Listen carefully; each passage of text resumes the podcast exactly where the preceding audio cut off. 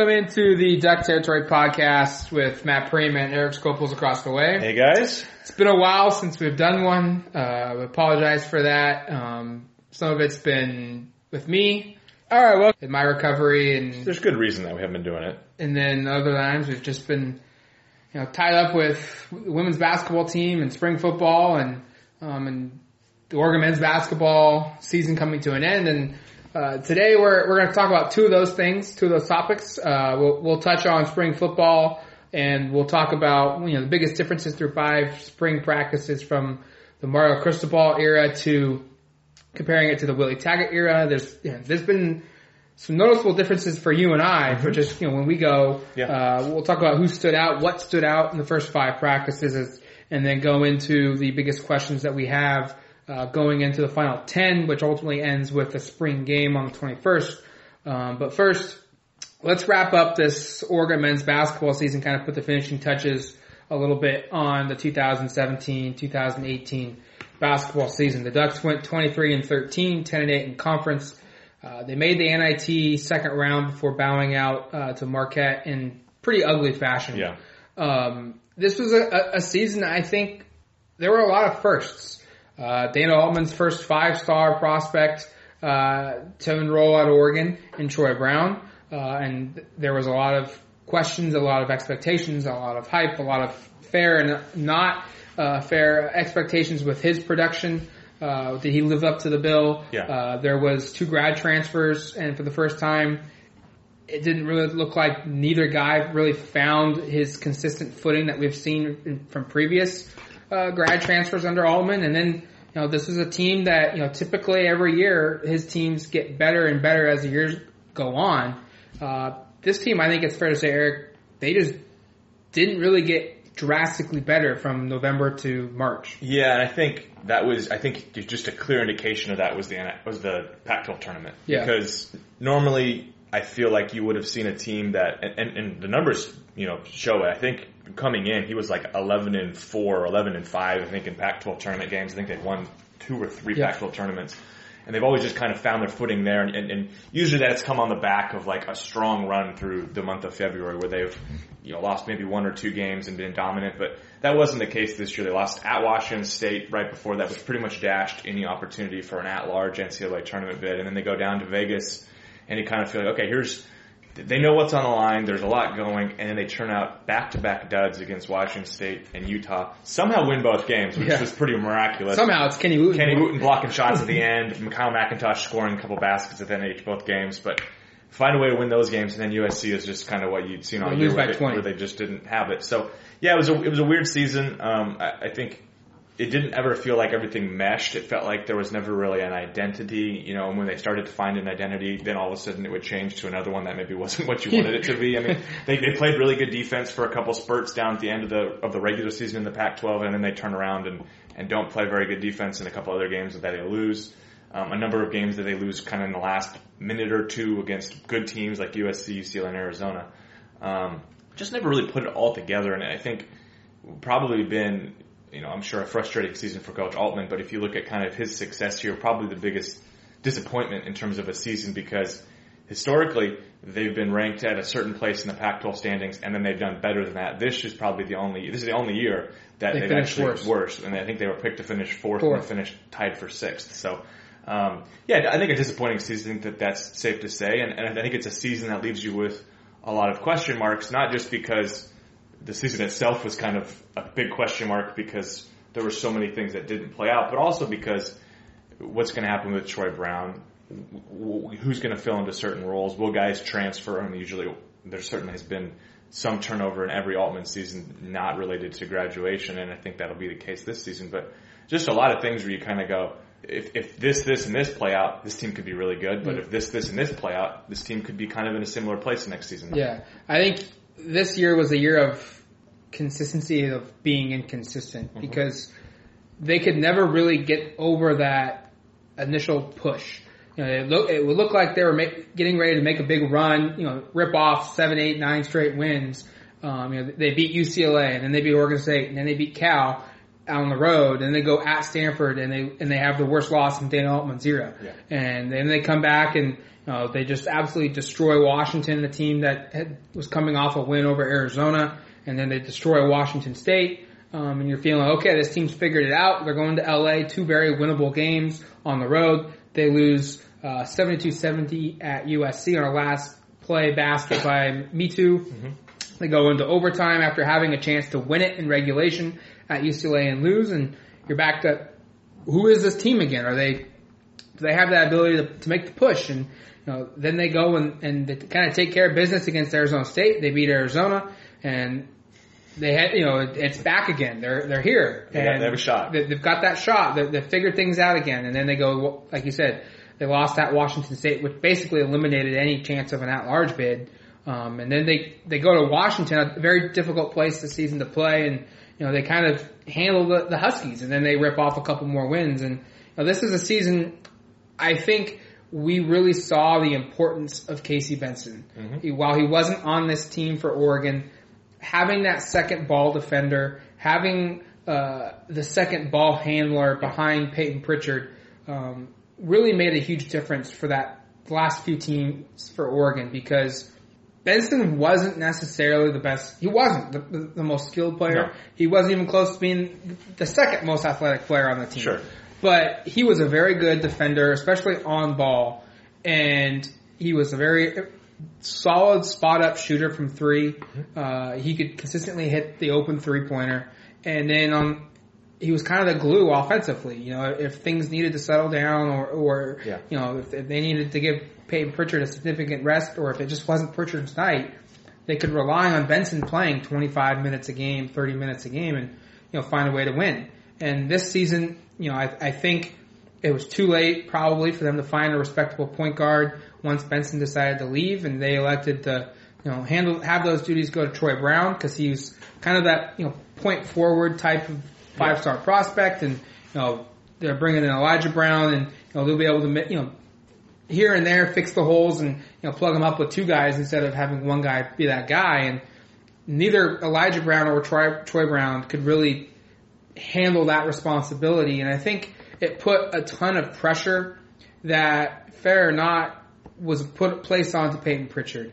And I don't think he, you know, people kind of forget, um, people kind of forget that he was a freshman last season. And he wasn't a freshman that was a top three player on the team. He was probably the fifth Yeah. or sixth most important player on the Final Four team, and that's no slouch to him because Chris Boucher, Dillon Brooks, Tyler Dorsey are all in the NBA. Jordan Bell. Jordan, yeah, Jordan Bell, number four, and, and then you got Dylan Ennis, who's number five, who's playing overseas, uh, and then Pritchard and Benson. You know, so you know, you, you've got he had a huge learning curve for himself as, as well, and they all at the end of the year kind of said it where Yeah. they put too, much, much on him. too much on him uh, to kind of carry this team and gel this team, and you know, ended up not being enough. Um, and I think at the same time, though, we kind of got a glimpse of what Payton Pritchard could be like when he has a little bit more help. He doesn't have to do so many more things.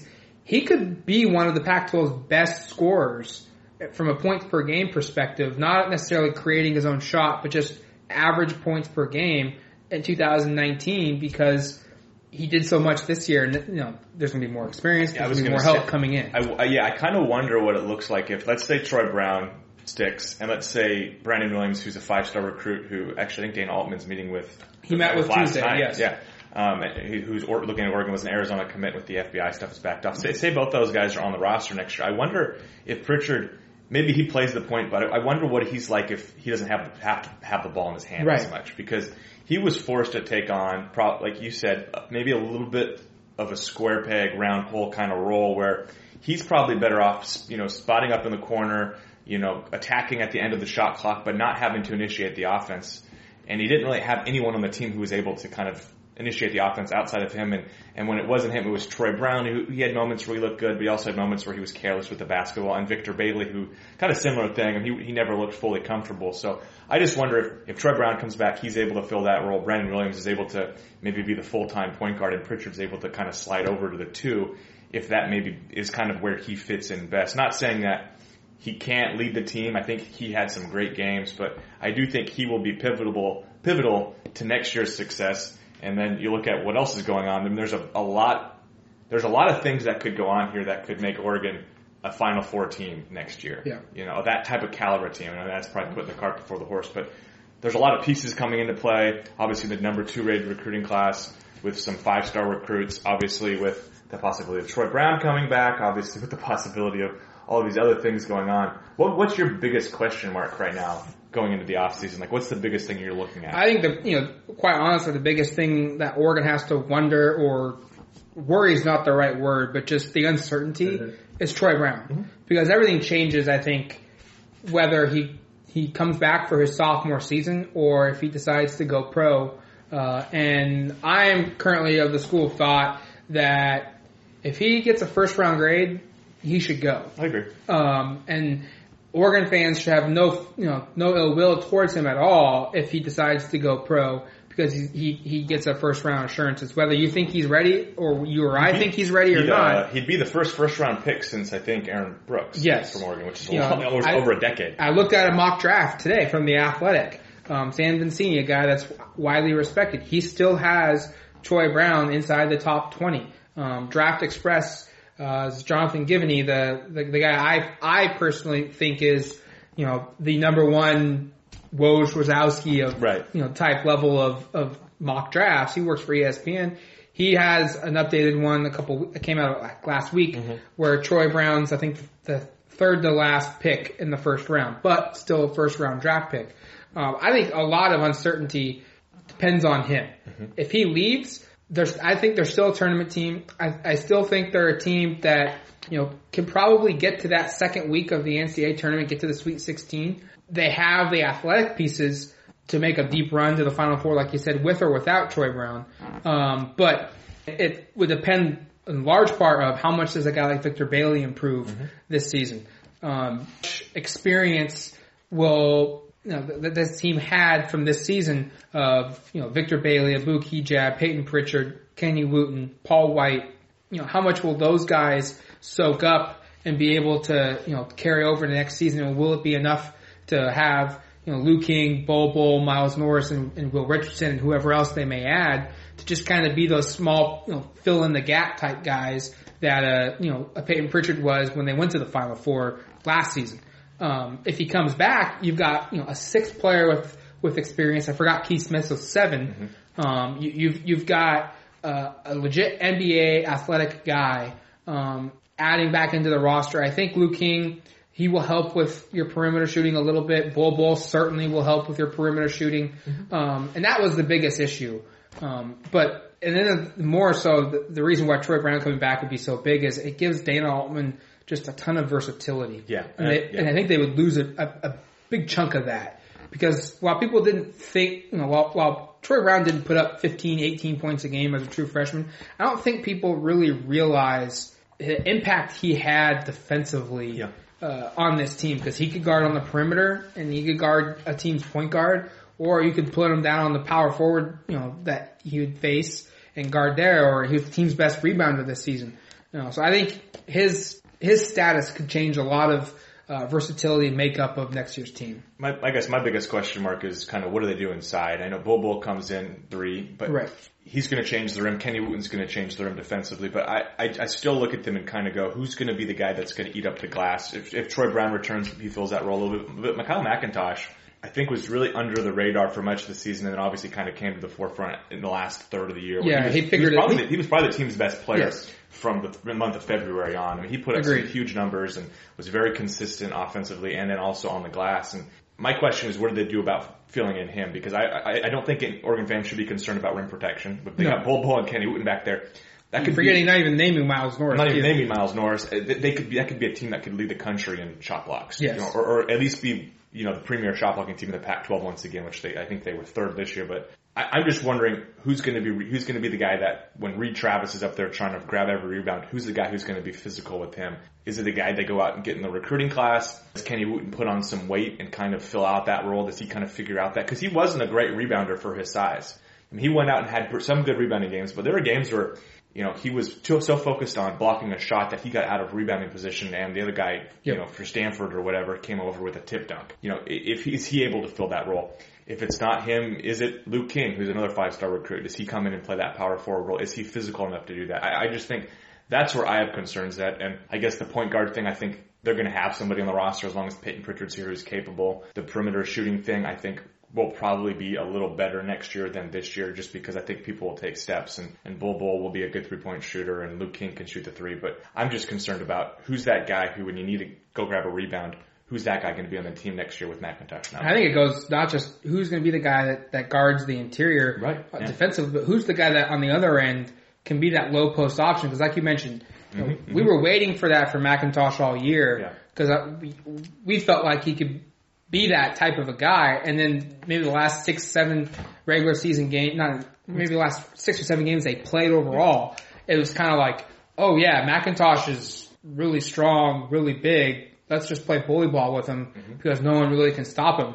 Um, and that's when he had some of his best games. But you look at the, the Final Four team and Dillon Brooks was a total mismatch nightmare because he could go out on the perimeter and do what he did, but his best tribute to Oregon's offense, I think, in his three years at Oregon was the ability to put him down on the block, Yeah. and whether it's uh, against a smaller guard or even against a bigger forward, he could either out muscle or just out quick and get good footwork and post moves uh, to, to get that low post scoring option. And you're, you're going to win championships because you have threats on the outside that you know, spread the floor, and then you've got a guy in the middle that can, you know, whether it's a, a small forward or a center, traditional center, can score with his back to the basket. And then I think it, it was tremendous uh, boost for Oregon that year as well because Jordan Bell kind of had a a little back to back. he had a little back to the basket game, and he, you know, Oregon didn't have that guy this season. And like you said, maybe Kenny Wooten can kind of put on some muscle, and that becomes the next step in his evolution. Um, but I don't think Bol Bol is going to be that guy. He's going to be like Chris Boucher, and same thing with Miles Norris, where on offense at least they're going to be on the perimeter. They're perimeter oriented big guys. They're stretch forward type guys. Um, they can certainly score down low, but they're at their best facing the hoop, not. I, I'm already basket. foreseeing a situation where where Bol Bol's hanging out in the perimeter, and we asked Dan Altman about that, and he's like, he's not, he's he's seven foot three. No one's even like a foot within a foot of him. Just throw it down, he can dunk it, and he's frustrated about that. But yeah, I think physicality wise, I 100% agree with with that offensive part. Yeah, And then, you know, the, the, the other question I have is, well, you know, we're not hearing of any names at this point, you know, but every single year under Dan Altman, a player is transferred out. Uh, and it's not just at Oregon. You look across the country and transfers happen everywhere. There was over 800 transfers last season in college basketball. Um, and they're on track to exceed that number this season.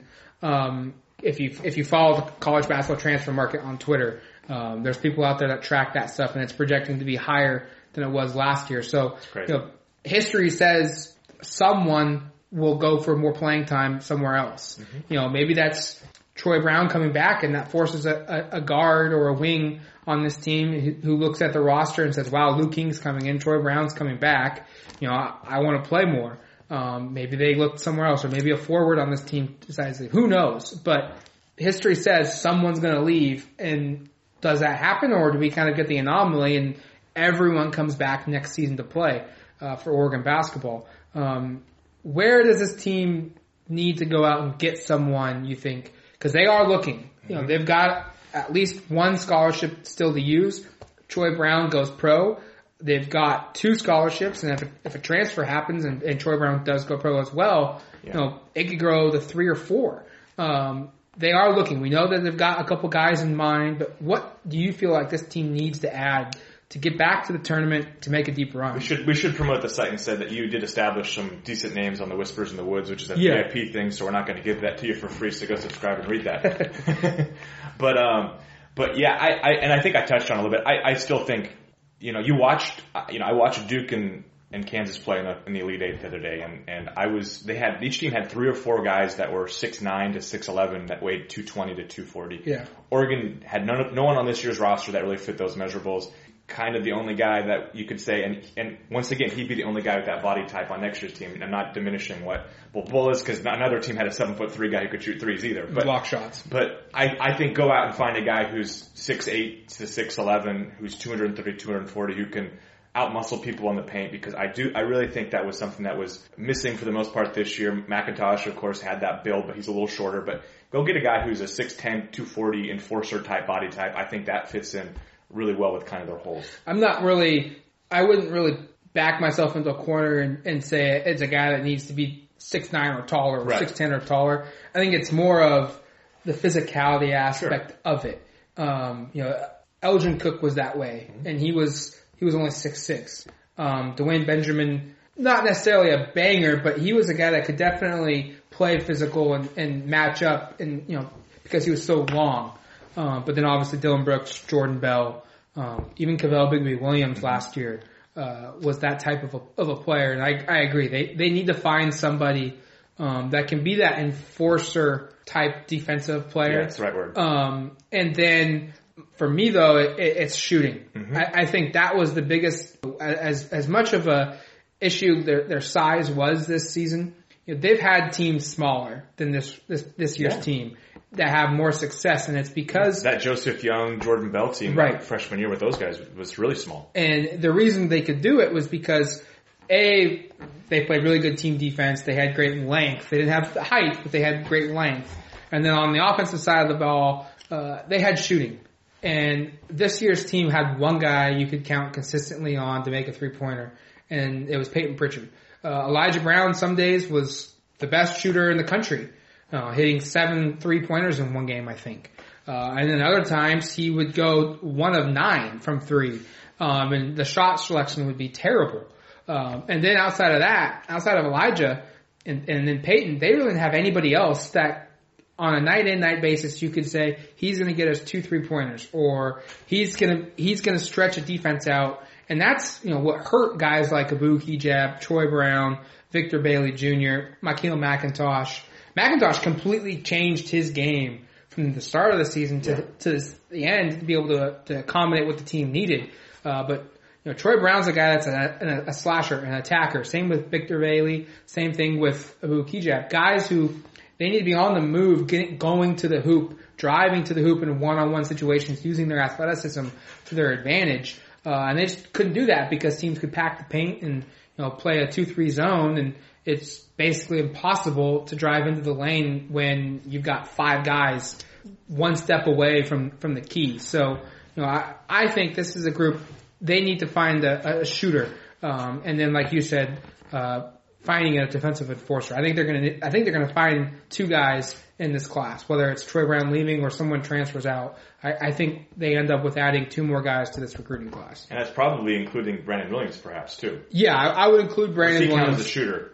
I, I think he does. Okay. I think he can help. Um, it was explained to me uh, by some people I trust. You know, Brandon Williams is Aaron Holiday 2.0.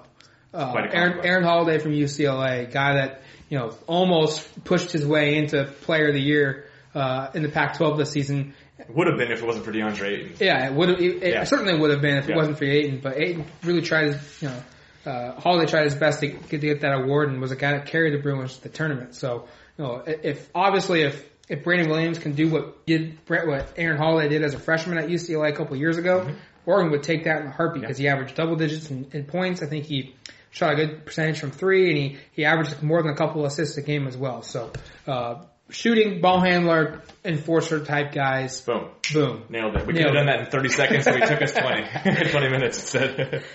Um, real quick before we finish this year, this basketball top up and get to get to football. Yeah. Um, where do you see Oregon right now? Current construction. Let's just say Troy Brown comes back. They don't add anybody else. They don't They have, lose. the, they have the recruiting class. They don't lose anybody. They don't lose Okay. anybody else. Uh, is this team a top ten team and they're a bona fide Final Four group you know, contender, or do you need more to, to see from this team?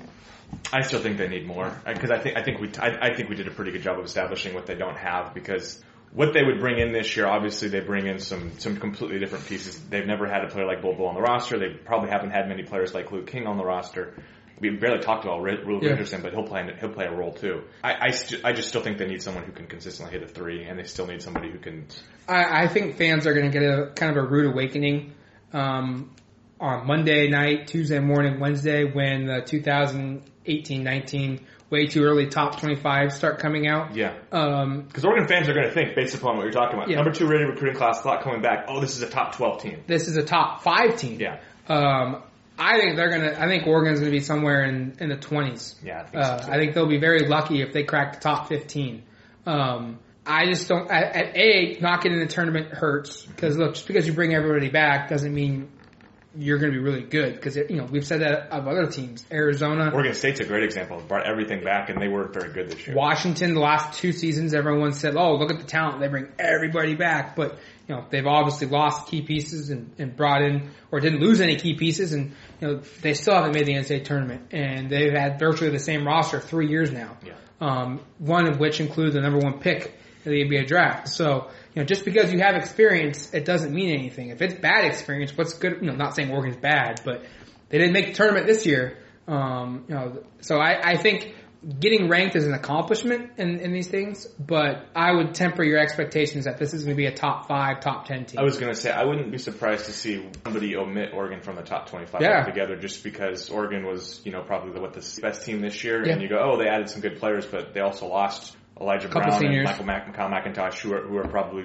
what, two of their top four scorers. So, yeah, Sure. I, I wouldn't be surprised to see people just have them in the, the, the, the other, the others not listed type of ranking. All right, shifting over to football. Um, spring football is kind of on like a mini vacation.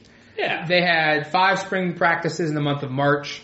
Earliest I can remember Oregon having spring football ever. Yeah. Um, under Mario Cristobal, and then they, they've taken about a two and a half week break. They return, I think, April 3rd. hmm Tuesday. Tuesday is the, is the date they come back, um, and then they'll have ten practices, which includes the final practice being the spring game on the 21st. Um, Oregon football is going to crank up the recruiting run because April is an evaluation period. Guys will be coming in uh, for unofficial visits as well. They've had, they've had a couple already trickle in, but I expect the next ten to be just loaded with pros, you know, with prospects. Not maybe every day, but you know every week there'll be a you know there'll be a big couple names on And campus. we'll have updates, duck Yes. with. Yes. Uh, but overall, we've had, we've had five practices. We've been in we've been in five practices, and to me, there's some noticeable differences from even though you know most of the staff is still here from last year. There's some big changes from Cristobal, spring ball compared to last year under Willie Taggart. Yeah, and there's and you'll I'm sure you'll touch on a lot of similar things, but I think two things that stood out to me was just how kind of both how involved the new strength coaches have been in practice and like running through the warm ups, but also just how complimentary the players have been of Coach Feld and kind of the bigger role he's taken on. I mean, he was he was available for interviews Yeah. before any of the other new additions for crying, Yes. crying out loud, which I thought was kind of kind of a wild deal. And we'll actually they just sent out the um, the list, and we'll start being able to talk to some of the new assistant coaches over the next couple of weeks. But um, but yeah, he he is certainly feels like he's at a a, a big a more involved role than previous strength coaches, whether that be um, Irele Oderinde last year or you know obviously for years before that. And then secondly, I, I just see these guys as being much more involved. I shouldn't say much more involved, but they, their, their teaching seems to be Yeah. a huge focal point. I'm not saying it wasn't before because that sounds like a slight to the old staff, but in the past we've seen loud music blaring, go, go, go, speed. It seems like they're taking more time now. The music comes down for certain portions.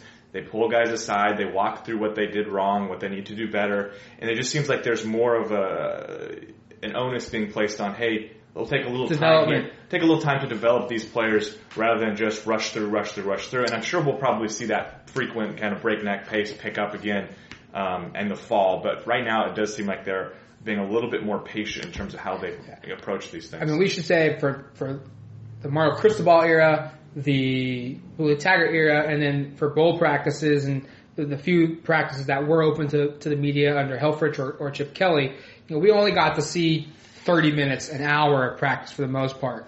Um, but it's very, very clear, and this is something Cristobal came out and said uh, right when he got hired, uh, and they were previewing spring ball was there's going to be a lot of teaching. There's going to be a lot of accountability, holding guys uh, accountable, doing things the correct way, doing it the way that, that the staff wants it to be done, and we've seen that. Um, it's it's very clear. They cut the music off entirely. Um, you're not fighting over another you know voice to, to be heard. Uh, you and I have both reported on Duck territory when we've seen stuff happen where you know, Jim Mastro, the running back coach, completely stops a drill Yep. because two players back to back sequences have not done the drill the, the, the correct way, and he doesn't go about them, you know, berating them and, and, and talking down to them and yelling at them in a negative way, but you know, more of just teaching, explaining why this needs to be done this certain way, and then explaining how that impacts things in the football scheme of, of, of a game and why what you know why is it important you know running backs have to have their pad level at, at X height because of, in, during this drill because of how it translates into a football game. Mm-hmm. Um, we've heard from players. I think another one is the strength program. Like you said, these guys are heavily involved uh, as, as, much as the NCAA will allow them to be involved. Um, but more so the the fourth quarter program mm-hmm. that they've established, which is a, a training regiment that they've got um, that Cristobal brought with him over from Alabama. Um, a lot of the players have told us that instead of just simply just getting as big as possible uh, under previous staffs, they're actually doing stuff that's football functional. Mm-hmm. You know, Brady Breeze mentioned, you know, they are working on, you know, weight training, you know, ways to, to, to improve your strength and doing it in football stances. So when you get to a football practice, it doesn't feel unnatural anymore. It, it's a natural movement. You're not sore and you quickly, you know, can just get past that soreness aspect of doing something new and you don't have that anymore. You know, so I think that's been a huge, huge improvement. I, I won't be surprised to see, you know, this team be more fundamentally sound next season under Mario Cristobal. Here's, here's just one last thing that just dawned on me, which I think is sort of noteworthy, and we have mentioned this, I think, before, but that Mario Cristobal with Willie Taggart, he kind of bounced between position groups. Yeah. You know, jumped between offense to defense, linebackers to safeties. To I don't think he was ever really heavily involved either. Yeah, Mario Cristobal, like straight up, is running the, the, offensive line drills like during during those individual periods. Like he is he is very involved, and he, from what I've seen, hasn't really drifted over to talk to the defensive. Yeah. During position drills. He's not drifting around like Taggart was just hopping around, you know, jumping in, throwing the called passes here. Oh, we're going to hand off some balls over here. Tech, Cristobal, it seems like he's very focused on the offensive line. We knew, we kind of figured that would be what he would do. I mean, he kind of even said, I'm going to coach the offensive line. Right. It's still my baby. And, and he's followed through with that. And I think that is something that'll be interesting to see if that continues throughout fall. I mean, is that going to, is, is he going to continue to be kind of micro focused on his guys, or will he kind of take up what Taggart and a lot of other coaches do and kind of bounce around and kind of have the eagle eye on everything? But I think that's worth note, you know, worth noting. And I think among the offensive line, especially, that's something that they've really appreciated from the guys.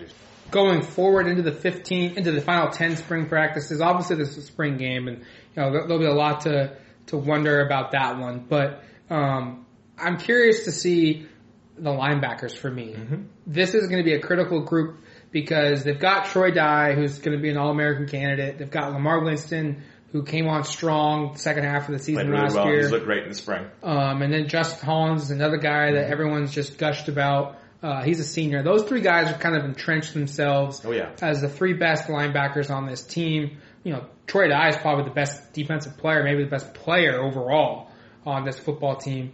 Uh, I, I, would probably put Hollins and, and, Winston probably in the top 10 or, or 15 of just overall best players mm-hmm. on this team. Um, yeah. But who fill the fourth spot? Yeah.